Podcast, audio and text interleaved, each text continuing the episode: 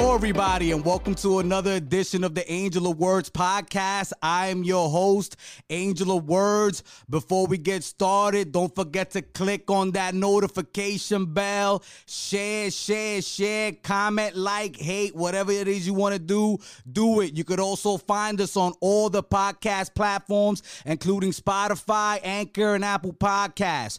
Also, don't forget that if you want to see the uh, exclusive content and read the exclusive content, including the blog, go to www.aowent.com.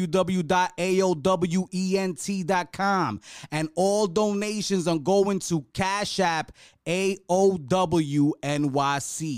Now, on deck on the Angel of Words podcast, we have the founder of NOLA MMA, the Puerto Rican assassin coming straight from New Orleans, Louisiana, Mr. Ray Lopez. Mr. Lopez, thank you again for being here with us on the Angel of Words podcast. Ah, uh, you know, it's always a pleasure to be with you, man. I appreciate you dog got his feelings, you know, the man is in here with. Yo, bro, I felt like I was introducing one of the characters from Game of Thrones just now. It gave me chills. Bro, I like that. I like that. I'm gonna have to fly you out for this fight. Yo, yes, yes. Yo, yo, oh, yo, hard body. But before we get into that, before we get into that, because, you know, obviously I like to talk about more substantial things before we get into the juice of it. It's a podcast, so we got to layer it up. Bro, the construction the reconstruction of NOLA MMA. I'm loving it. Congratulations. You Thanks. know, what's up? You up to all the pro- COVID protocols? Like, what was that about? Why'd you decide to reconstruct the uh, gym?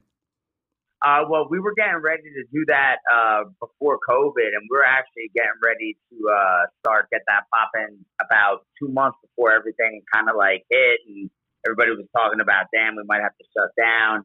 Uh, and we knew that people were having trouble getting PPE loans, and you know everybody was, uh, or the, uh, you know the, you know the loans, and they were having trouble getting the uh, the government help and everything. So we are like, you know what, let's just save that money, and uh, you know, just kind of put it away, and just you know let help let that help us make it through this this rough part because we had no idea how long that was going to last. You know, we didn't know if it was going to six months. We didn't know if it was going to be a year. We didn't know if it was going to be, you know, two years. So, you know, we just put that money aside, and you know, thankfully we did because it came in handy while we were dealing with everything. You know, as with most gyms, membership dropped. You know, because people moved away, people, you know, weren't working at that point. So, you know, we wanted to make sure that we weren't doing the shady thing and just keeping people's memberships going. You know, on that uh, on that, you know, big change in tip, you know, where they were just kind of like, well, we don't know what to tell you. If, if you paying us, you paying us. So, you know, if anybody needs to cancel or put it on hold, we were happy to do that. We had a lot of members that, you know, didn't want us to put it on hold because they wanted to keep paying because they wanted to have something to come back to, you know, and that, you know, happened a lot in the martial arts community, which is awesome. You know, it says a lot about the, the teacher student bond and, you know, what it does for everybody and the fact that they want to support it even if they can't be there. Uh, but we we made it through, and we did a lot of Zoom classes, a lot of virtual classes, and then we were able to start coming back with small groups. You know, we were kind of going overboard on sanitation protocols and sanitizing at the door, sanitizing at the mat, sanitizing off the mat, back on the mat, masks. You know, small classes. We were spreading everybody out. We had taped off areas on the mat so that way everybody was six feet apart. We were doing, you know a lot of shadow boxing and you know bag work and things like that, and anything that we could do to uh, to just keep it moving, you know. And then it, it, you know it started, you know, getting uh, better and better and better. Me and my business partner decided, you know what, it's time to do that upgrade that we've been talking about that we've been wanting to do, you know, for the last year and a half. And you know, we sat down and priced everything out. We made it happen, and man, the place just it looks incredible. You know, it looks incredible. We expanded our mat space. We have one of the larger mat spaces in the area, and you know, the students are really digging it, and people are really starting to come back and everything. And now, you know, we're trying to deal with you know the Delta surge and everything, and everybody's being really cautious, and you know, everybody's you know, kind of waiting for the other shoe to drop with that. So, you know, like we said, we're just you know making sure everybody's using common sense you know, and uh, and we're happy to kind of be back, and we're happy that fights are going back on. you know, we're happy that uh, the shows are going back on in Mississippi and they're coming back to New Orleans. They had the first show in New Orleans that they've had in a while. So, you know, we're uh, Open What- to the public type of deal. yeah, yeah, it's nice to it's nice to be back and it's nice to uh to kind of have a little sense of normalcy even though we're all being kind of cautious and and you know taking a little bit easy, you know, trying to trying to see what happens with this. But uh yeah, we're back and you know, membership is is back up and you know, people are excited and people are excited to be a part of it and uh, the guys are getting ready to start fighting again. Smokers are starting, amateur events, pro events, and uh, yeah, man, it's uh, it seems like we're we're kind of in the swing of things again. So it's nice. It's nice. Was it tough to get a PPE loan out there? or Nah. Yeah. Yeah. Yeah. Yeah, yeah. Yeah. And Yeah. don't scam them. A lot of people out here in New York are getting bagged scamming the PPP. You know what it, dude? You know what it was? It was the paperwork. Yeah. You know, a lot of the paperwork was like people were filling stuff out, and then it would get rejected and everything, and it was just like, you know what, like. Let's just let's move forward and you know do what we got to do and you know when it comes through it comes through and if it does it does if it doesn't it doesn't you know some people was betting everything on that and it didn't come through for them you know so you know Yeah. we we kind of played it as safe as possible and you know it paid off because we're in a good place now Well, I mean, but you, you do that. You did that online, right? what happened You did, did you you filled out the loan online, or was that something Yeah. that was that? first started, when it first started, it was like it was crazy. People were filling stuff out, and it was getting rejected, and then sent back, and it was like it was crazy for a minute in the beginning. oh man, You know, Shake Shack got there. So. yo, that's crazy. What a bochinche right there, bro. That's nuts, B. Well, I'm Yeah. glad that you were able to, man, you know, to, to maintain and the gym looks absolutely fantastic, man. I'm and you know the like you said, the membership, I see it going up. I see more and more videos being posted all the time. I'm like, yeah, Nola MMA is back on deck. And you know, you got one you said you got one of the largest mats, man. Does that make training better for you? yeah, for sure. You know, everybody can spread out, especially when we do striking. You know what I mean? Those, you know, those big boys, they need some room to move around and everything. You know, Yeah. that's always safety's number one. And if we have room and we have space, people aren't knocking into each other. People can move freely and everything. And it just, you know, it just makes for a nicer training environment when everybody can take a little bit of space between them and people aren't right on top of each other, especially nowadays. You know what I mean? Yeah. So yeah. it's nice to have that room. You know what I mean? You ever get nervous, man? But you know, training and stuff. You you were telling me not too long ago, people sweating in your eye. You're like nervous because you, still haven't got corona, right? it's crazy, you know, it's crazy doing what we do, but you know, it's like anything, you know, everybody figures it Mhm. out, everybody modifies, and everybody, like you said, kind of uses common sense and you know, tries to uh tries to adhere as best as we can. You know, the the show goes on. You know, the guys in in the UFC and the guys, you know. In the MLB and the M- NBA, you know, they gotta they gotta practice. They gotta they gotta Yeah. do if they want to keep getting paid and keep yeah, you got to earn that check. rolling. Got to earn that check, you know, and you know, I mean, look at the Olympics. They did what they had to do, you know. Oh, facts. What a disaster, God. What that? That was a mess, bro. oh my God! Oh, you know, there's sometimes you're like, yo, just wait. If it's gonna be, if it's gonna be crazy like that, just wait. You know, Yeah, but man. you know, I understand too because it's about morale and you know, people work hard, especially the athletes. You know what I mean? Yeah. But you got some people that that's that that last hurrah, and you know, it, Yeah. they can't wait another four years. You know. Yeah, that's a fact. Now you're right about that. You're right about So, that. You know. but still, it's still it's craziness. Come on, got all those people out there performing with no crowds or nothing like that. Yeah, I know. It's like yo, like the Olympics with no crowds is the weirdest thing I've ever seen in my life. Like the point of going to the Olympics is so you can have a crowd. Like, you know what I Yeah. mean? Like, to to shit on all the other countries when you win. Like, I mean, like, yo, Oh it's crazy, man. I don't know, man. Yeah, that's why I'm not an athlete, I guess. You know. Yo, but Ray, talking about making moves, bro. You're telling me now that you're doing some bare knuckle shit, bro? Yeah. What? Yeah. What like street beef situation? Yo, you crazy. For uh, BYB is going to be at the Hard Rock. What's BYB? Uh, What's BYB? BYB Backyard Brawl. Uh, BYB. Okay, Backyard Brawl. Okay. Yep, that's the uh, that's the promotion. Uh, they're putting on their seventh show, I believe. Um, so they're coming up, man. They they put on a good show, and you know they got their own unique thing going on. Uh, they're putting on shows in the Hard Rock in Hollywood, Florida. You know, so it's gonna be uh, it's gonna be good, man. It's gonna be good. We're real excited about it. You know, all my boys are helping me get ready and everything. I got great training partners. It's nice to uh to focus. Who you training with? Who you training with? Oh, you know, I'm training with my boy Ryan O'Toole over there, my boy Duke Sensley, my boy Luis Figueroa. Uh, you know, I got I got a bunch of guys, man, that are that are just animals, man, and and you know, uh, just just the guys on the fight team are just so so raw and so excited, and, and you know, so uh, so down to do whatever you know whatever needs to be done to make sure that you know I'm ready for that, and, and Duke is ready for his upcoming fight this weekend, and you know, it's uh it's nice to be able to focus on just one aspect of, of martial arts. You know, I'm just focusing on the hands. And, you know, people are like, Ray, fucking crazy. You fighting bare knuckle. They're so dangerous. And, you know, any, any fist fight is dangerous, but, you know, I'm not getting kicked. I'm not getting kneed. I'm not getting elbows. I'm not getting choked. I'm not getting, you know, any of my joints, you know, wrenched on or locked or hyperextended. I don't have to worry about the wrestling aspect, you know. So in a lot of ways, it is safer. And you know, your hands are not wrapped. You know, they wrap you at the wrist and, and kind of like right up to this area right here. So that way, you know, your wrist is supported. But in MMA, you got full hand wrap. Your knuckles are wrapped. You got four ounce glove on. So you can just, you can throw bombs, you know, as long as you can throw heat, you know, you can, you know, but you can't, you can't throw a lot of power in this, you know, recklessly or else you're going to break your hands, you know. So you got to, uh, right. you got. Who reached out to you for this, man? This is crazy. What?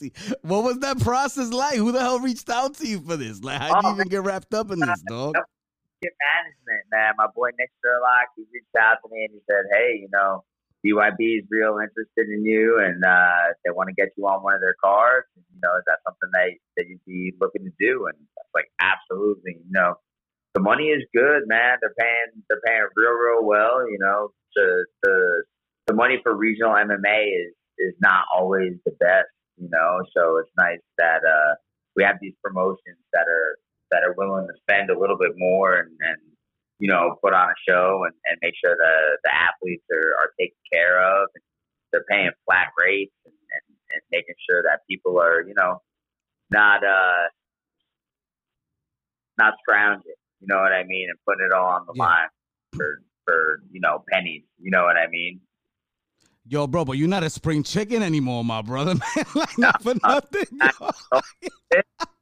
39 years old. Yo, animal, B. Like what? Like how does that make you feel? You know, when you see the Pacquiao's, now you're getting involved in, you know, in another uh, endeavor inside the ring, man. Like, you know, how does that make you feel, man, when you're going through that kind of process, man? Fucking alive, man. You know, you got to ride this motherfucker till the wheels fall off. You know what I mean? And I think that. uh I found a way to train smart and and be able to train and, and be in the gym seven days a week and and you know keep myself sharp and keep myself active and you know not uh not getting concussed every every other week you know like I was back in the day you know we've all figured out that going hard all the time is, is not necessarily the uh the way you know you gotta you gotta train smart you gotta have recovery days you gotta you gotta be able to uh to listen to your body and, and, respect your body. And, you know, if you need a day of rest, you need a day of rest. But if you do it the right way, you know, your day of rest is just lighter training. You know, so I think I think that learning how to manage injuries and learning how to manage recovery, you know, sauna, hot bath, cryo, proper supplementation, you know what I mean? And, and, you know, real supplementation, not, you know, sticking a whole bunch of needles in your ass, you know, full of steroids and shit like that. Cause that shit catches up to you in the in the end too. Uh, you can't do that shit forever without it having ill effects. Um, but you know, trying to eat the right way and, and make sure you know you're just you're doing things you know as best as you can to make it a lifestyle, and uh, you kind of always stay ready. You know, and I'm in a training camp now for this, of course, but you know, I, I try to stay as ready as possible all the time. You know, I try to be ready for any grappling tournaments that might be coming up, or if my boys got a fight coming up, I want to be able to jump in there and train with them as hard as they need to be training themselves. Right? I want to be one of those coaches that is never asking his guys to to do anything that he hasn't done before or is not willing to do himself. You know, so if if I can do that kind of thing, and you know, again, why the fuck not? You know what I'm saying? Get right. It. I mean, it's it's uh, you live once, man. You only live once, and it's one of those things that it, it, if it got put in your face and you didn't do it, you would wind up regretting it, you know, down the road, or you know, it would be like, Coach, man, why don't you take that fight? You know what I mean? So it's, it's like, fuck it, why not? Why not? Why not? So it's it's another, you know, notch in the belt, and you know, figuring everything out, and you know, it's going to be fun, man. It's going to be wild. It's going to be fun. It's going to be new, and, and that's what it is. I need shit to be exciting. I need shit to be fresh, and you know, this is this is about as uh, fresh and exciting as it gets, man. You know. So Ray, would you say the uh, the training for um, bare knuckle is a little bit less intensive? Is it less, uh, you know, uh, in terms of like all the things that you have to do with MMA compared to bare knuckling is just the hands? Is you know what what you know what's the difference between the training? I think it's just more focused. I wouldn't say it's less intense or, or less intensive kind of training. It's just way more focused. You know, you're going to work as hard as you do in MMA. It's just going to be focused on the hands, focused on that cardio, focused on that explosive cardio, being able to have that long distance in there in case it goes the whole time, it's five, three minute rounds. Um, but want to make sure that my, my focus is there. I can be sharp the whole entire time, being able to make sure my footwork is good the whole time, that head movement is good the whole time. And that stuff is, is tiring in a whole different way as opposed to, uh, having to be able to wrestle for five minutes straight in case that's what it needs to be, or being able to make the transition between striking and wrestling and, and going into jujitsu and then standing up again after a big scramble. You know, it's going to be more about all right, you got to keep your hands up the whole time. You got to be throwing crispy the whole time. You got to make sure your head is moving the whole time. You got to make sure your footwork is good, and all that stuff is is just as hard, you know, as the other things. It's just you have to focus on that. You can't just focus on those things in MMA because then you know the uh, the stand up grappling or the ground fighting, you know, takes a takes a hit because you focus too hard on one aspect of, of mixed martial arts. Where if I was just grappling or just wrestling, or now, you know, for example, I'm just boxing, it's uh, it's going to be more focused on just that particular kind of training. Now you're fighting at 135 or what? You, 125. You're fighting at 125? Still, brother. Word? Yeah. Yo, you're in there. What do you walk around at? 150? Yeah, like 140? 150. Yeah, 150? Yeah. Ooh, man, animal, man. Yeah, that's what we do, man. That's like standard. Yo. 20, 25 pounds. Wow, bro, that is crazy. So when's the fight, bro? You know, when's the fight? Where can we see it? Can we see it? Is it gonna be uh, visible for everyone across the nation? Yes, it's uh, September 11th. Uh, it's gonna okay. be live. I'm gonna have all that information. It's gonna be on uh, FITE.tv. Um, FITE.tv.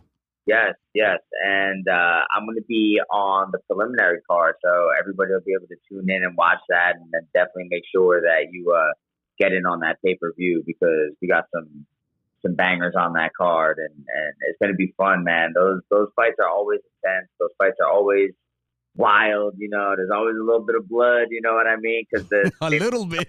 Oh, man. Enough, and the cuts are, Move that head, bro. Don't get hit, please.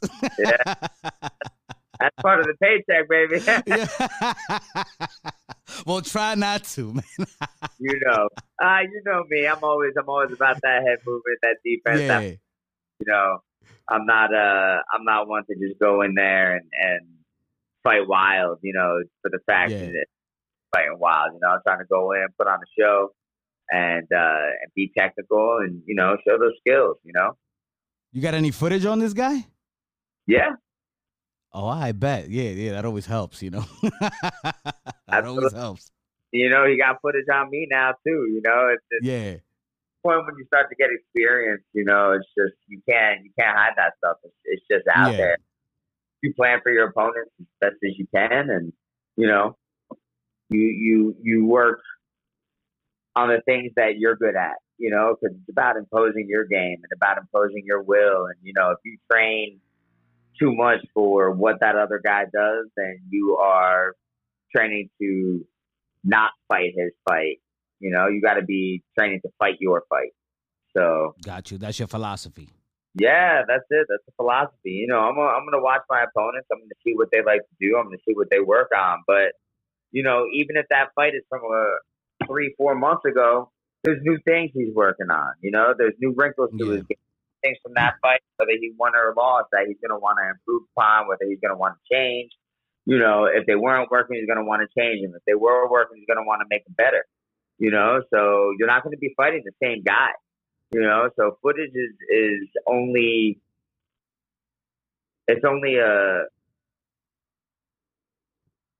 an outline of, of what you're really getting. You know what I mean? You can use it. To, notes. yeah, you can use it to kind of, you know, kind of gauge a little bit, but for the most part, it's going to be what you do and, and what you do better, and, and you know, making sure that what you do better and, and what you're really good at is is the thing that you focus on executing. You know, it's about executing. It's about executing and not reacting. You know, if you're watching footage and trying to figure every little thing out about this dude, then you're going to go in there reacting to what he does instead of going in there and executing what you do and making him react to you. Got you. Got you. Right now, we're talking to the Puerto Rican assassin Ray Lopez out there in New Orleans, Louisiana. Yo, bro, who's sanctioning this fight? the Louisiana State Athletic Commission? Florida, brother. Oh, facts. Okay, so are they flying you out there? They're paying you to go out there? They better be. And they're flying us out there and everything. You know, we're doing the weigh-ins and all that. And, you know, they're taking care of us, and we're excited, man. We're real excited about it, for sure. Oh for man, sure. this this is big for Nola, man. Because I, I, could be, I mean, I, I figure every time you guys get a W, especially you as the trainer who's still active, you know what I'm saying? You know, people respect that, bro, and cats want to come and get down with your wave. Yeah, they see, they see, you know, and then you know that social media presence is important, and when you can post, you know, exciting things like fights and, and victories and wins, you know, it, it it helps to to spread the word. And you know, Louisiana's getting big in in, in MMA. You know, we got a lot of guys in you know the big time that are fucking doing their thing. You know, we got you know DC and and you know Dustin Poirier and the UFC, and you know we got Thanh Le is the ONE FC champion, and these are all these are all Louisiana guys, man. And these are guys that are making noise and, and putting you know martial arts for for the state on the map. You know, you know, we ain't just uh, we ain't just drinking daiquiris out here, man. And Yo, for real. hurricanes, you know. I mean, we doing that too, but. Yo, wow, man. So, man, could could you discuss with the viewers, man, like the route that it takes because I remember the last time that we spoke, you said, yo, cats try to walk up in the gym and they want to make it to the UFC and have absolutely no training. Could you tell the audience really what it takes to get to that level? You know, because that's considered right now probably the mo- the the top dog in promotions and league, the UFC. But you know, then you have Bellator, you have different types of you know ONE FC. But you know, to make it to those levels of of competition, could you describe the route because it ain't easy, brother? Man, some of the emails, bro. It's amazing. It's amazing. please, please, let us know. Share share with the audience because I want. For yeah. fights, bringing about ten thousand dollars. You know, I'm like, bro, like, it. One, you gotta have a background, something, right? You gotta have some kind of striking background. You gotta have some kind of wrestling background. Yeah, you had a you had a background in wrestling. That was where yeah. your major competitions came in yeah. as a kid. Yes. Okay or or some kind of major athletic experience like high level football, high level basketball, high level track, high level gymnast, high level swimming. Something at the high level that you have to like make sacrifices for, right? Okay, you know, basically you got to have some kind of muscle memory is what you're talking about, like where you have to have memory. muscle yeah. memory also uh, having already been through rigorous training so that way you understand what it is, right? We got guys that, you know, coming off the street and they're like, yeah, I won a couple bar fights, you know, and, and I think I got what it takes. And it's like, okay, why don't you just, why don't you just come to class? And they're like, okay. And by the middle of class, they've thrown up twice. They're sweating. They can't even keep their hands up. They've never even thrown a kick before. And some dude who's been training for six months is pushing their shit in at the end of class sparring. And we don't even spar hard. And the dude is throwing up at the end of class talking about, uh, I didn't know it was this hard. And then we never see him again. You know? And oh, man. Dude, that you you can go to any MMA gym and they will all have stories of that happening every other week. So you keeping thrower buckets on the sidelines whenever the newbies come in? That's that's the thing. Uh, yeah, well, whenever you know, whenever new people come in, or whenever you know the fight team is training real hard, you got to bring the the garbage. You got to put it.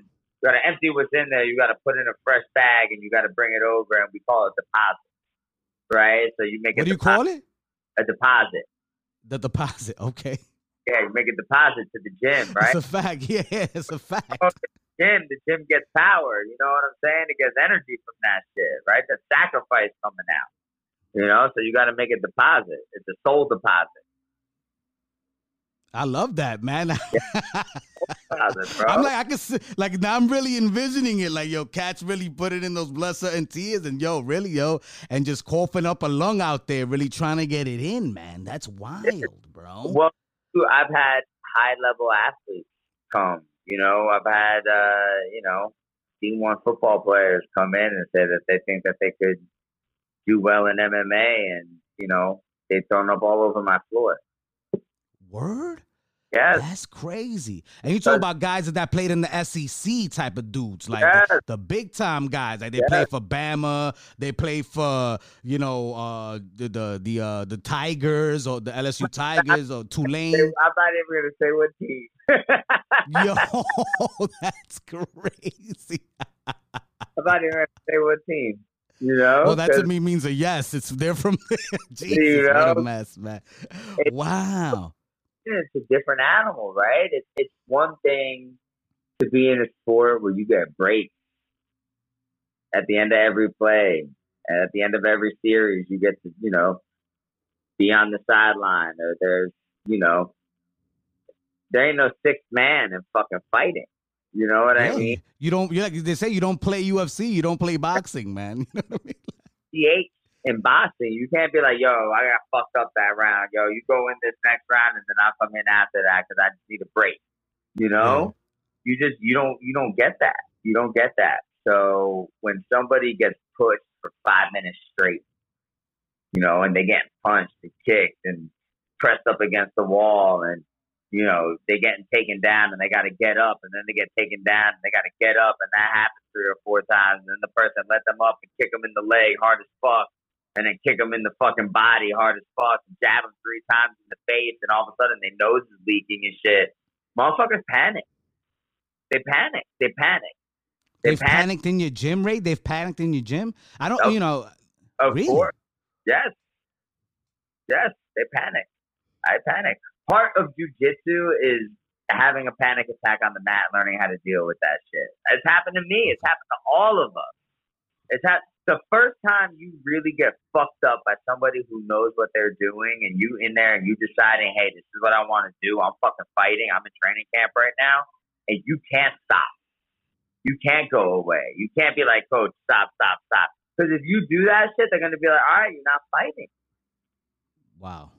Like, you're not fighting. Wow. If you do that too many, like, of course, obviously you hurt or something like that. We're going to stop. We're yeah. going to make sure good and shit. But if you, if you breaking, you know, multiple times a week and everything, and you got to fight in four weeks, and you out there throwing up, making deposits and shit, you know, like you can't have that because that person's gonna get hurt. That person's gonna get hurt, and a good coach is not gonna put out somebody one for cannon fodder, right? To go out there and get fucked up just yeah, to say facts, yeah. You know, and two, like we're our own product. You know, your fighters and us as, as coaches who fight and and our fighters and everything. This is the product. You know, so you think that my my livelihood is this gym, right? I got some dudes emailing me talking about I want to fight. Get me in there within two months. I'll be ready. It's like I don't know you. I'm not putting the label. Yeah, I'm not putting my label on you and fucking just smacking that fucking logo on you and sending you out there to get all fucked up. Yeah. You got a reputation. It's your brand. You know, I mean, it's everything. I mean, not for nothing, Ray. You, you, I mean, you are the type of trainer that you, you're trying to make a name for yourself. Like you're trying to dominate not only the state of Louisiana internationally, eventually. You know, that's your plan. Yeah. We're trying to big as we can. You know, we got we got guys in the gym that are just so talented and and just they work so fucking hard and, and they have so much potential and it it would be unfair to them to put them out there before they were ready, no matter how hungry they are. Right? Because it's about timing. This game is about timing too. Each fight, that shit takes that shit takes a toll on your body and it, it takes not only time off your career, that shit ultimately takes time off your fucking life, man. You out there fucking fist fighting shit, you know, you get fucked up you know, you've seen some fights. I know that you look at those dudes and you're like, they're never the same. They're never you the know? same. You know, you think Arturo Gatti and Micky Ward were ever the same after those never. fights? Never. I worry about Pacquiao now. I'm like, yo, why are you getting in there with Errol Spence Jr.? Errol like, bro, that might be a blessing. That eye injury might have saved his life, bro. Like, like probably saved a year on his life. But like, what if Pacquiao goes out there mm-hmm pulls out the Rocky moment, and Errol Spence fucking his ass up, and Pacquiao drags him into deep water and uses that old veteran fucking style and fucking just digs deep and, and wins a fucking war. And he's a hero. that would have been great. Oh man. I you you want to see that shit? Yeah. But how many years is that going to take off his life? It's gonna take a few off, man. it's gonna take you a know, few off. More than a few people will say that Muhammad Ali was all fucked up because of the George Foreman fight. Yeah. You it's, know, I just had that conversation, bro. My man was like, he doesn't want to see people ending up like that. You know, that's why he, he wishes Pacquiao would retire and not get in the ring with Spence. I'm like, yo, bro. I mean, he still looks sharp, but like, you're right about that. He was never the same after the Foreman fight, Ali. You can't if you aren't a fighter, you just can't understand it. You know what I mean? You just can't understand somebody wanting to keep going or put themselves in danger. Or I mean, look at fucking Bernard Hopkins, bro. My man was fighting at a high level, a high level, and then all of a sudden, his last fight, you know, he's getting knocked out the fucking ring. Yeah, bro. He got old in the ring, man. That's sad to see. I don't want to see cats getting old in the ring, man. It's crazy.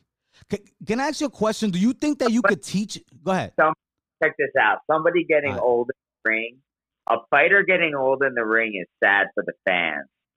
A fighter getting old in the ring, outside of the ring, is sad for the fighter. And ultimately, it's that person's body and that person's life and somebody that you cheer for in their prime to go out there and put it on the line and get fucked up and fuck the other guy up and and get bloody and win these wild comebacks and shit and have these kind of Hagler versus Hearns fights. You know, everybody wants to see that shit. And then if they retire early, it's oh, why'd they retire? They still have so much left. If they retire late, it's, oh man, that's sad. I don't want to see that. Well, he was fucking fine watching this shit when the motherfucker was 30. and 45 trying to do what he fucking loves or all he knows. You ever talking about, man, that's sad. He should really hang it up. Man, shut the fuck up. Fuck that shit. Let that live his fucking life. Let that man live his life. Because you know what? The only people that are going to change his mind, it ain't the fucking fans, bro. It's going to be his close family or it's going to be himself one day.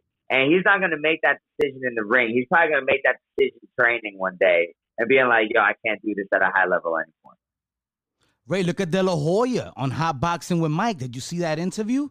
That was sad, bro, to hear him speak like that, bro. A legend, a guy that never said no to anyone. Oscar's just kind of sad, though, man. I feel bad for Oscar. You got to wonder how much of that shit is CTE, you know? Yeah. yeah. And combined with some some substance abuse problems, you know what I'm saying? Like, you throw a bunch of fucking cocaine and alcohol and, and a bunch of fucking, you know, brain damage into a motherfucker and you got some fucking lingerie pictures and some fucking 14 ounces. You know what I'm saying? you can't. Mm, wow. Yeah. That's to you know? happen, bro. Yeah. Or guys like, you know, fucking Mayhem Miller breaking into fucking churches butt naked and shit. Being like, bro, I got a fucking problem and shit because, like, you can't mix substance abuse with head trauma. You know, so and then a lot of these guys they get this head trauma and then they fucking retire because they can't fight well anymore and they turn into substance abuse, you know what I mean? Or like they were already partying that hard, but they were able to train it out, you know what I mean? And sweat that shit out. Like Michael Irvin. Remember they used to talk about like he would go party and party until like three, four in the morning and then he would just go right to the gym and just start fucking lifting and running and sweating that shit the fuck out. And then he would play the next day and, you know, score three fucking touchdowns. You know? He was doing that since his co- high, uh, college days at Miami, bro, at the U. Wildin'. You know? But then that shit catches up to you and you don't have that outlet anymore and all of a sudden you catch a mad arrest and shit like that. You know? Or you just not taking care of yourself or you you fighting in local shows, you know what I mean? And and you know, it's no different than uh than than some some like WWE wrestlers, right? Who are in the big time and they wind up fighting in these small local shows because their body was all fucked up and they partied hard and they didn't take care of anything and they lived hard and lived fast and they didn't take care of their money situation. You know, a lot of fighters do that shit too. The money comes and goes real easy in that shit. And in fighting, there's not a lot of money to begin with. Yeah, nah, man. You know, that's a you know when I'm hearing that, you know, when De La Hoya threw that debacle with these two cats, bro, the undercard was getting paid like a G, son, a G, my brother. That's crazy. He was talking wild shit about Dana White, talking about we coming for the UFC, and it's like, nah, bro. Good luck with that, B. Oscar. like, come on, bro. Like, Dana White should have just bought that shit in the power move. Yo, for real, man. that that that whole situation right there is is hilarious. And if y'all don't know, uh, Dana White and Oscar De La Hoya have wild beef. Check it out on YouTube. There's a whole rabbit hole that you could jump into.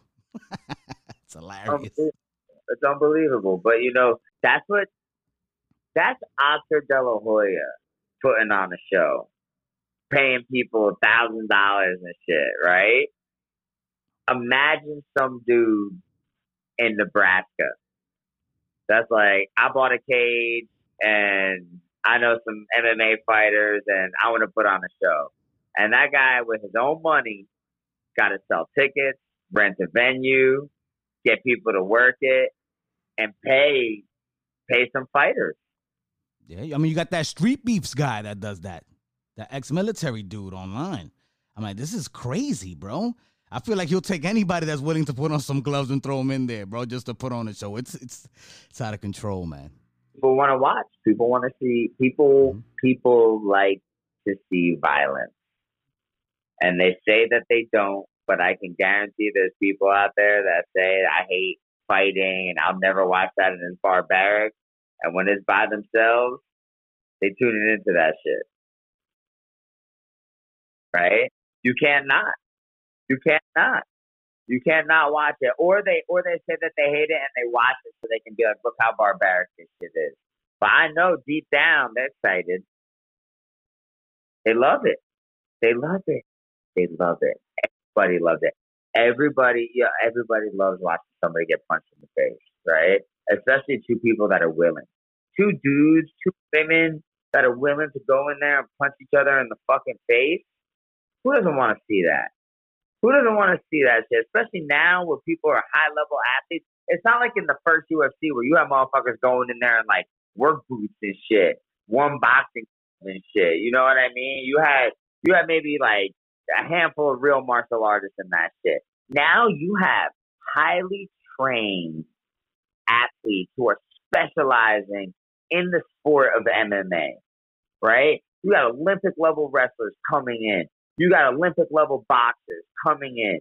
You got uh, guys that are ridiculous world champion Muay Thai fighters coming in and they're learning all the aspects of it. They're training their asses off and this is all they fucking do. All they do and and you know, coaching is at a higher level than it's ever been. Training methods are at a higher level they've ever been you know, recovery is at a higher level than it's ever been. And, and they're they're putting all that together and, and MMA is just it's crazy. Like the, the level of the level of skill that's being displayed now, it's like yeah, there's sometimes people going in there and just knocking each other the fuck out and the shit is ugly as fuck. But when two people put on a beautiful fucking fight and and there's blood and people are cut the fuck open and people are leaving like everything out there and people fight for 25 fucking minutes and they can barely hold their hands up and they are like looking like hamburger meat at the end and that bell goes off and the first thing they do is fucking hug each other. Like that's, the most real fucking shit you can imagine. There's nothing more real than that. And there's so many people that love it because so many people could never imagine doing that themselves. But to watch two people do that is a fucking privilege, man. That shit is a fucking gift. That shit is a fucking gift. And if it's somebody you know, the investment that you have in that, watching my students fight, I might as well fucking be in there. It's worse because I can't well, be in. There. I was gonna ask you that. What, what gives you a more of a thrill, watching them win or you winning yourself? them, always them, always them. Okay. It breaks my heart harder than anything to watch them lose, and it and it lifts me up harder than anything to fucking watch them win. Like watching them win feels like more of a victory for me than when I win my own fight, because there's more work that goes into it. Because somebody has to trust, somebody has to trust the system, somebody has to trust what we're doing and buy into it and and I'm I'm already willing to sacrifice my time. I wouldn't have this gym if if I wasn't right. I wouldn't have this fight team if I wasn't willing to sacrifice my time and my effort and and my own body to make sure that these guys are as prepared as they can be. But for somebody to come in and say, I'm going to do this and I'm going to fucking sacrifice my body and put myself out there and do something that most people would never even would never even go through with. There's people that say that they want to fight, and right when that fight gets close, they just pull out because it's too much. It's too much pressure. It's too much pressure. It's too scary. Because it is. It's fucking scary. If you're not scared before a fight, something's wrong. Something's wrong. So if I'm scared for myself before my fight, imagine how scared I am for somebody that I care about, right? Because now it's not in my control. It's only in my control so much. I can coach them, I can say things, and and I can I can yell through the fence and everything like that. But when I have a fight and I'm scared, I'm ultimately still in control. I'm the one going in there. I'm the one stepping in. I'm still master of this situation right now, right? I just have to deal with the, you know, with the X factor of, of my opponent, right? The variable of my opponent. Other than that, I'm there's, there's still a control in this experiment, right? But when my boys go in there, not only am I scared, you know, as I would be if I was fighting, I'm scared for them because, i of course, I'm scared for their safety and I don't want anybody to get hurt. But I'm scared for, for like, I'm scared for them to lose. I'm scared for like that damage that gets done when they lose and the heartbreak and you don't know if they're going to want to do this again the next day. Right? Some, some people fucking rise after a loss and it makes them fucking better. Some people after a loss fucking they they lose and it's they they they don't want to do it anymore. It's not for them. Um, so have you experienced that from any of your fighters? I've seen it. I've seen it. I've seen both ends. You know, okay. I've seen both ends, and you know, knowing that all that can happen, plus the safety thing, right? I'm I'm terrified when they go in there. You know what I mean? And and then I don't have control because I'm not the one in there. You know, that's that's that man or that woman in there. You know, making the decisions and letting their instincts take over. And I'm in there with them, but what's in there with them is my voice in the moment right? And and everything. Do you hear the voice from your trainers when you're in that moment? When you're in, you know, when after a round, you he, do you hear the, you know, the, does it register the instructions they give you when you're a, a high level athlete competing in these competitions? It takes a couple fights, but yes.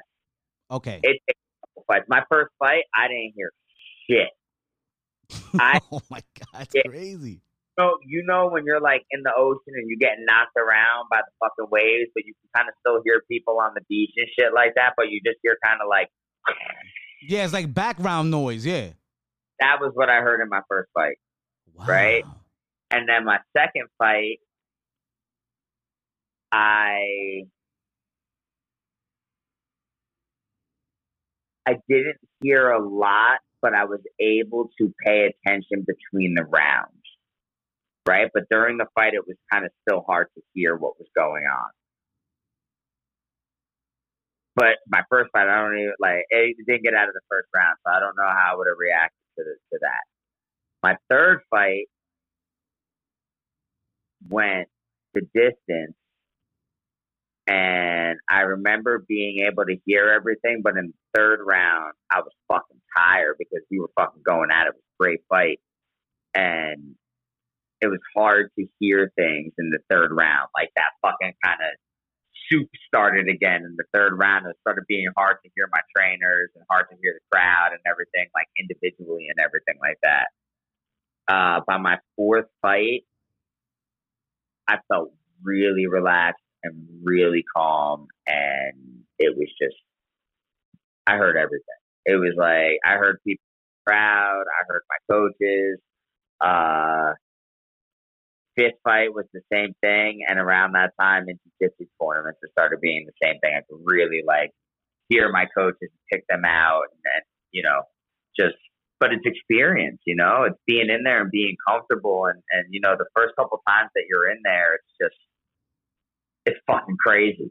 It's just it's too much. It's it's so much like it's visual stimulation, it's oral stimulation, it's touch over stimulation. It's it's just like is your heart is beating fucking a million fucking miles an hour, right? You know what I mean? Like, and now I'm starting to see with my guys, like my guys that have a couple fights under their belt, the first couple fights, they're just out there fucking, you know, fighting, and they're listening to me as best as they can when they can. But now, like, now I got my guys that are just they can fucking hear and they can fucking like even when they say, "Damn, coach, I didn't hear you," and you watch the video, they're like, I was doing everything you said. And it's like, yeah, because you heard me.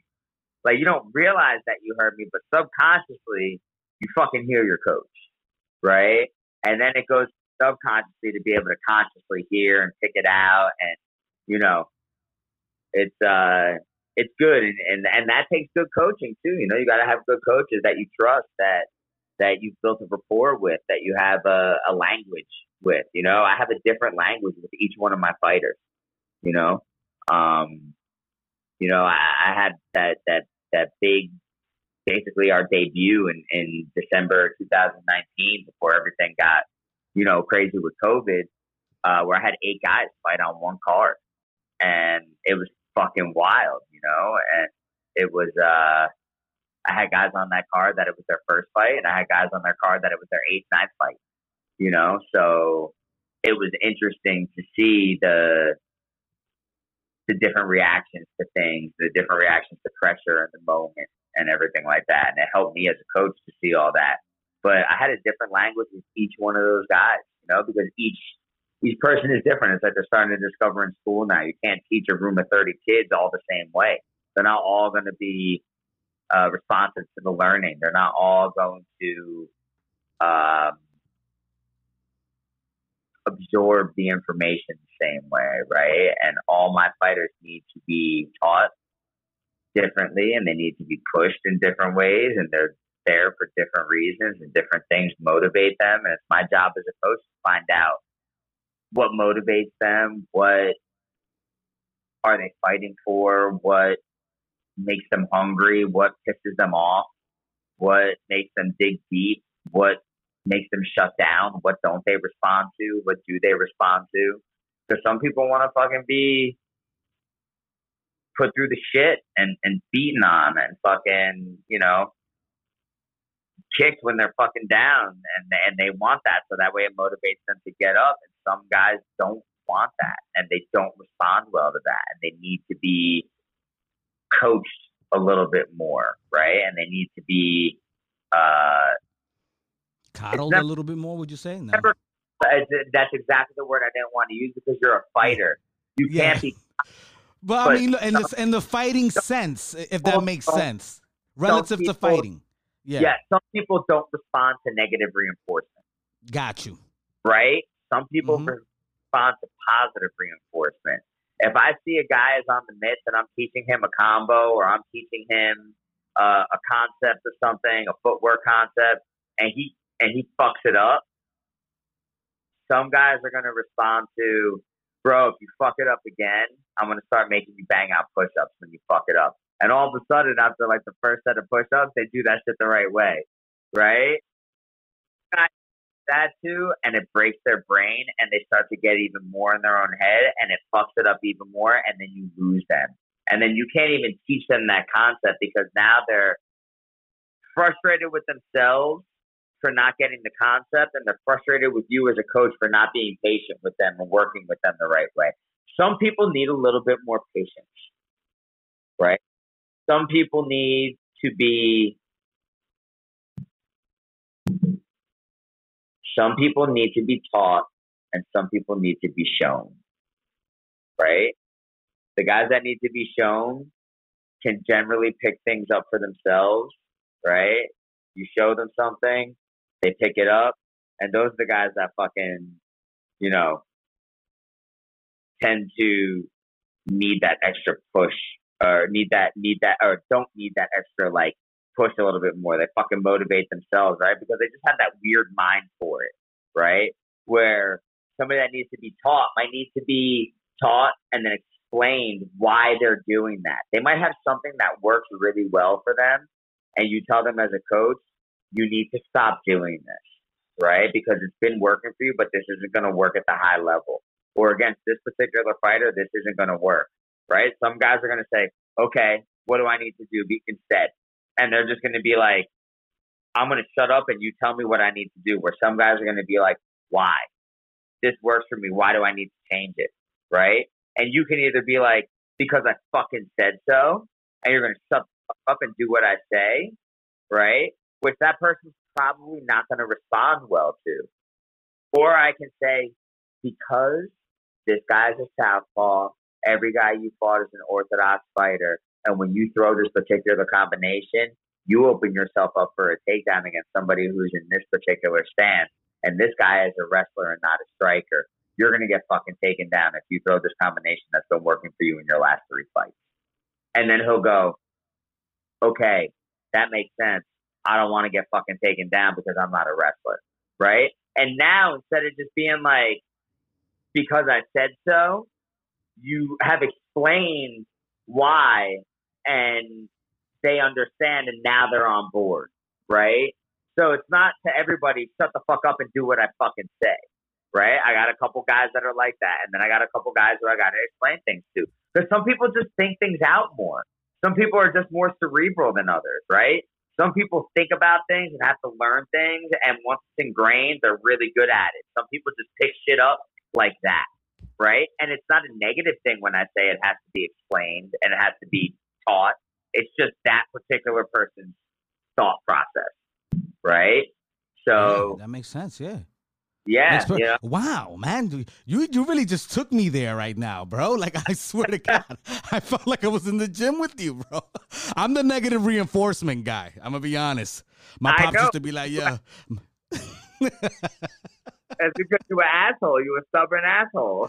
yeah." Yo, that's crazy. Right now, we're talking to the coach, man, Coach Lopez, the Puerto Rican assassin, the co founder of NOLA MMA. My brother, you used to be a wrestler. Is that something you teach right away, or what's up with that? Like, because I'm sure, because look, I look at Khabib and guys like that, bro, where you don't want to go to the ground game with, and like they seem to be some of the most successful people in the game. You know what I'm saying? So, is that. it's the best base for fighting. Got Right. you. You see two little kids get into a fight on the playground, right? They talk shit to each other. They walk across the sandbox. They get close to each other. What's the first thing they do? They want to take each other down. Do they throw punches and kicks at each other No, no, they do not. at all? Right? No. Our, our natural defense mechanism is fucking grappling, bro. Like that's our first and foremost thing that we do. When someone's getting fucked up in a fight, right? You see it on Instagram all the fucking time, right? All these fucking fight accounts and everything and shit, and they show street fights and everything like that. Somebody gets hit two or three times. It's the first thing they start doing? They grab onto a motherfucker, right? And then at the highest level of the sport, boxing, what's the first thing that happens when somebody starts getting pounded on? Clinch him, clinch him, grab Right. him. and Yeah. then they break that shit up, and that was the first thing that dude does again? He Try goes to right, grab him. right, and that's a defensive tactic. Got Right. you. Now imagine if you could turn that into offense. That's smother, right? That smothering fucking thing because it stifles the person's offense when you grab them, right? If somebody's punching the shit out of you and they're boxing, right, and you start fucking holding them and clinching them, they can't hit you as well. That boxer needs the referee to break up that clinch in order to effectively strike again, right? Exactly. Correct? Exactly. On the money, Now- coach. What if you turn that offensive? That guy in desperation is hugging his opponent and stopping his strike In desperation, not knowing what he's doing. Now imagine you know what you're doing and you're going in there with bad intentions and you know how to take the fight from standing to the ground at will. There's Oh, nothing man. powerful than that. There's nothing more powerful than that. If so you want artistic beauty behind it.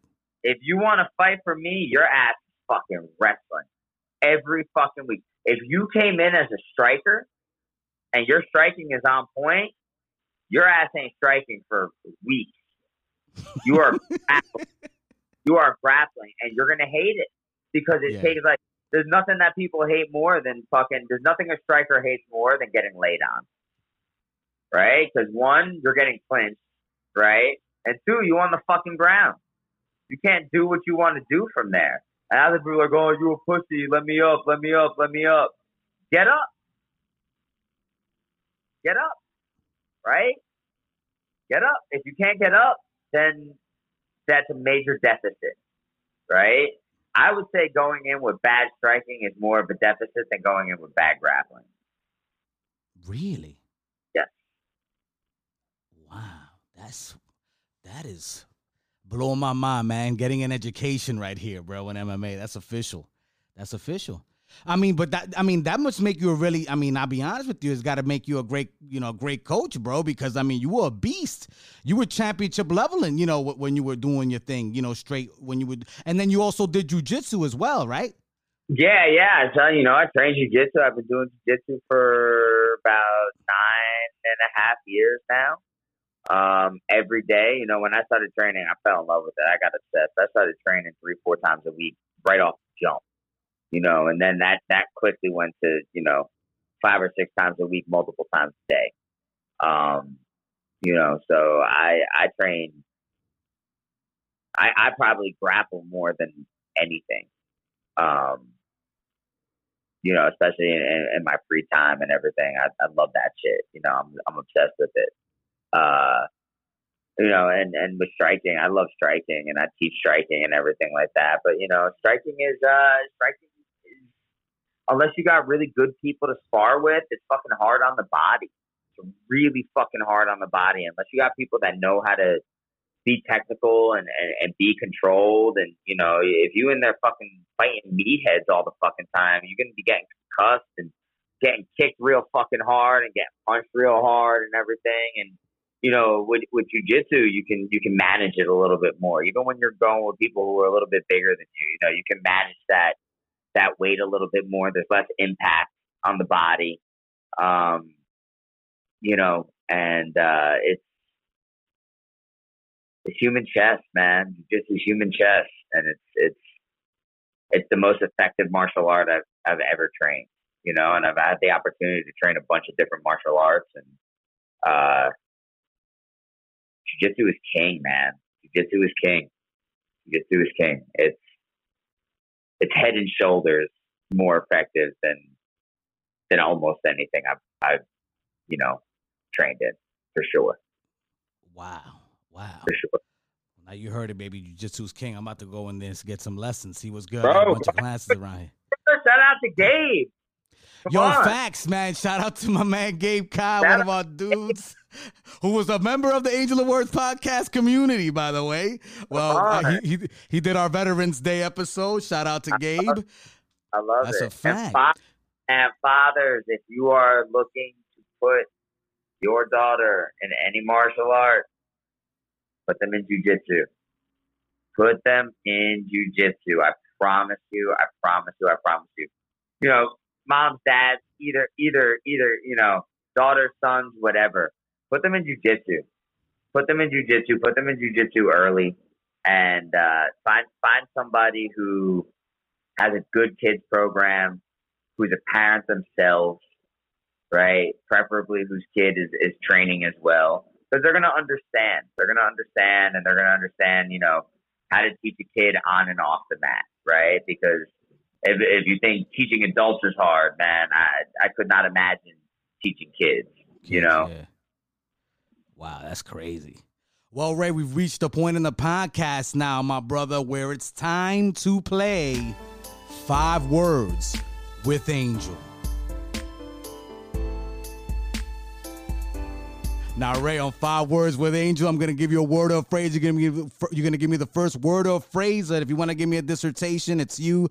Go right ahead, my brother. The first phrase is Dana White. What do you think about when you think about Dana White? First word, first thought. Revolutionary.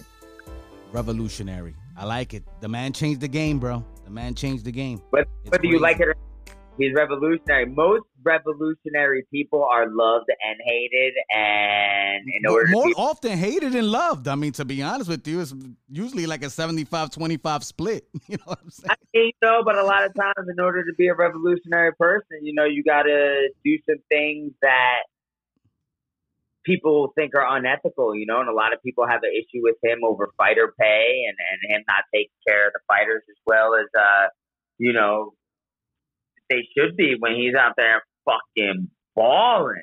You know what I'm saying? And my man is rich as fuck, you know, and, you know, part of that is up to us to try and get together and have a collective bargaining agreement and, you know, agree with ourselves. Well, the to sport is still young, Ray. The sport is young. It- You know, I mean, eventually there's gonna get a, a union's gonna get created. Things are gonna- get better. They just gotta band together and stick with it, man. Like at the end of the day, it's inevitable, bro. It is. You know? is. You know. Uh, the second, the second phrase on five words with Angel: Should Conor McGregor retire? It's a question. Should Conor hang it up? No. I think that he should only take freak show fights from here on out, though. Got you. Pull a Mayweather. Do the Mayweather thing. Yeah, take a couple boxing fights. Get in there and fight one of the one of the Paul brothers. You know, take that third Diaz fight. You know what I mean? Yeah. Like, you know, go go in that direction. But to try and make a legitimate title run, I don't know. I think that uh, I think that a has fighter like confidence was his X factor, and now that the luster's kind of kind of been lost, I, I don't know if he's going to be able to to be himself again. You know. I think Wow. that ship is sailed.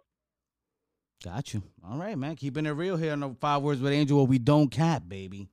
Uh, the third phrase is it's a question too. Do you see Khabib coming back to the MMA, or you think it's over? For good. You made a promise. He I- made a promise. and the, the guy seems serious about it, you know. But he's talking a lot of smack. He was talking wild garbage on hot boxing with Mike B. It's like, you know, he's a young kid still. Young I cat, mean, relatively. But I don't think we're going to see him fight anytime. Okay, we don't think he's gonna fight anytime soon, so you don't see a comeback anytime soon. All right, I'll take that. That's a good answer. I'll take that. All Oh, right. no. Gonna. Re- I don't think he's. I don't think he's going to stay retired. I, I think Okay. that.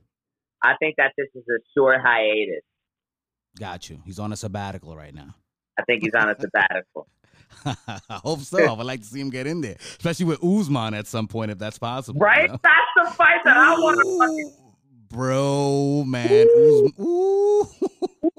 Because Khabib is a big boy too. Yeah, man. You know, he's a big cat, man. That guy's no joke, man. Both of them cats. That would be a fantastic showdown.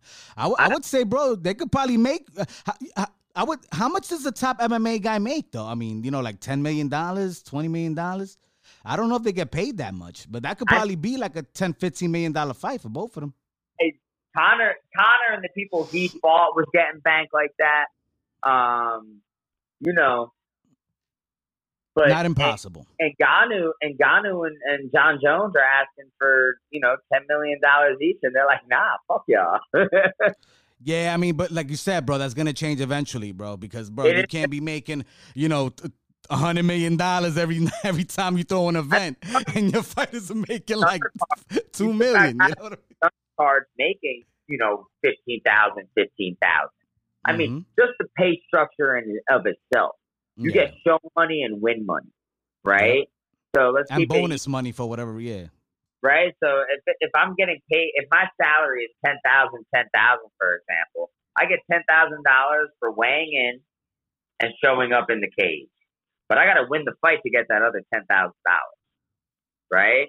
So if I lose, I'm getting ten thousand dollars. If I win, I get twenty thousand, right? And that's still the same. They're still not paying people. They, you know, the the bigger guys get a flat rate, but most people are getting, you know, show money and win money. yo, that's crazy. Plus, their pay per view buys is pretty decent, bro. You know what I mean? There's probably like one or two guys getting pay per view buys right now. I think probably I Conor mean, but when they do a pay per view show, there's you know, there's cats that's making, you know, they, they're generating some pay per views with the big fights. You know what I'm saying?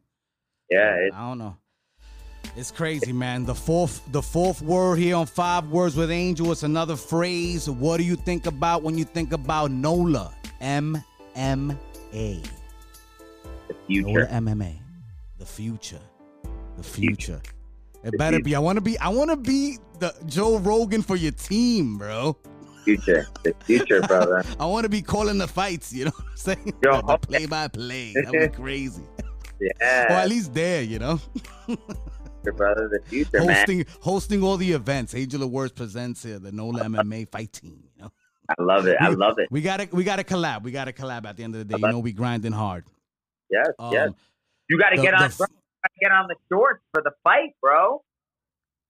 bro. Let me know. Come on. We'll talk about it after the podcast. The, the, the, the- we'll talk about it. The fifth word. All right. The fifth word. What's gonna be the outcome of your fight, buddy? September 11th on FITE.tv. My man, the Puerto Rican assassin Ray Lopez, will do what to his competitor? violence, my friend, violence. We're gonna go in there. We're gonna put on a show. We're gonna be easy. We're gonna be smooth. We're gonna have lots of fun, and uh, the outcome is is gonna be glory, baby. It's gonna be glory. Glory. Glory. Game of Thrones, baby. Glory. Train hard, fight easy, baby. Ooh, train hard, fight easy. I love it, baby. Hashtag train hard, fight easy. For those listening to the podcast, that is the sh- hashtag on the shirt that Mr. Ray Lopez is wearing today. Now, Ray, you got another cat. Before we end the podcast, we got to give him a shout out. The Duke, who's been nuking him. Yeah, Dude, man, I never, I never seen you so excited in your life, bro. And you know what? I could have done 10 words with Angel because I wanted to ask you about the 49ers and the Mets that, you know, that got my man Javi, but I don't even know we have enough time. But I want to talk about Duke before we get there. What's up with your man? He's one of your fighters. You know what I'm saying? Talk about his career right now, where you see it going. Duke is uh, Duke is a special cat, man. Uh, that kid has been with me for two years as of like last week. How old and is this guy? How old is this kid? Came in with a little bit of a uh, little bit of experience, not not too much, okay. you know, a little bit of striking, a little bit of karate, a little bit of like uh, traditional martial arts background. Okay. Um, but no no wrestling, no jujitsu, no Muay Thai, and uh, he is just one of the scariest motherfuckers I have ever seen on the mat. He works so hard. He is obsessed. He is a sponge. He picks things up so quickly.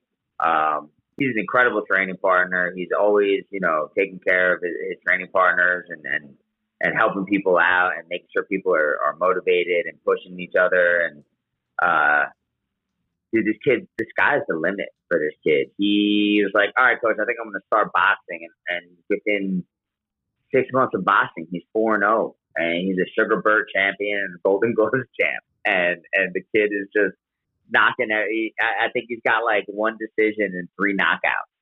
Uh, and he's uh, he's uh, just he's killing it. He's three and one in MMA, and and he fought two weeks ago, and he's he's fighting again this weekend. You know, for the GC MMA title at the Hard Rock for the 170 pound uh, amateur belt. It would be his first amateur title fight, and uh, I I just don't see this kid having too long of an amateur career. Uh, we got you know a, a great group of guys behind us, Devil's Advocate Management, that are you know really, really, really good at, at, at getting us fights. You know, the guys that got me this bare knuckle fight, and they are just so excited about Duke and see so much potential in him as well. So he's got people that that want to see him do well and want to see him succeed and and are very interested in his success. And he's uh he's articulate. He's he's good looking. He's marketable. He's exciting and. uh like I said, man, the, the sky's the limit. The kid's got a fucking rocket up his ass right now, man. And, and as long as he just keeps doing what he's doing and, and keeps working hard and keeps uh, keeps a good head on his shoulders the way he's been, he's he's gonna make it to the show. I have I have no doubt. I have no doubt. And and whether that show is one of the the big three MMA promotions or whether he decides to to take it pro in boxing, he's he's gonna have just world of success, man. And I'm just I'm happy to be a part of it, and I'm honored that you know he's he's chosen us and you know, the kid is just so coachable and, and he listens and, you know, I fucking, uh, I love seeing it. I, I love seeing He's the really athletic, man. He's athletic as hell, bro. Ridiculous, bro. He makes 170. It's crazy. That's It's crazy. It's crazy. Shout out to Duke all the way out here from New York City, man. We looking, we're looking at everything you're doing, man. We wish you the best in your career wherever you decide to take it, for sure, for sure. Now, Ray, you're fighting. First of all, when's Duke fighting? Duke is fighting on Saturday uh, for DCM at the Hard Rock in Biloxi. That gonna be filmed. Or can you find that on YouTube? I would imagine on uh, YouTube. They film everything now.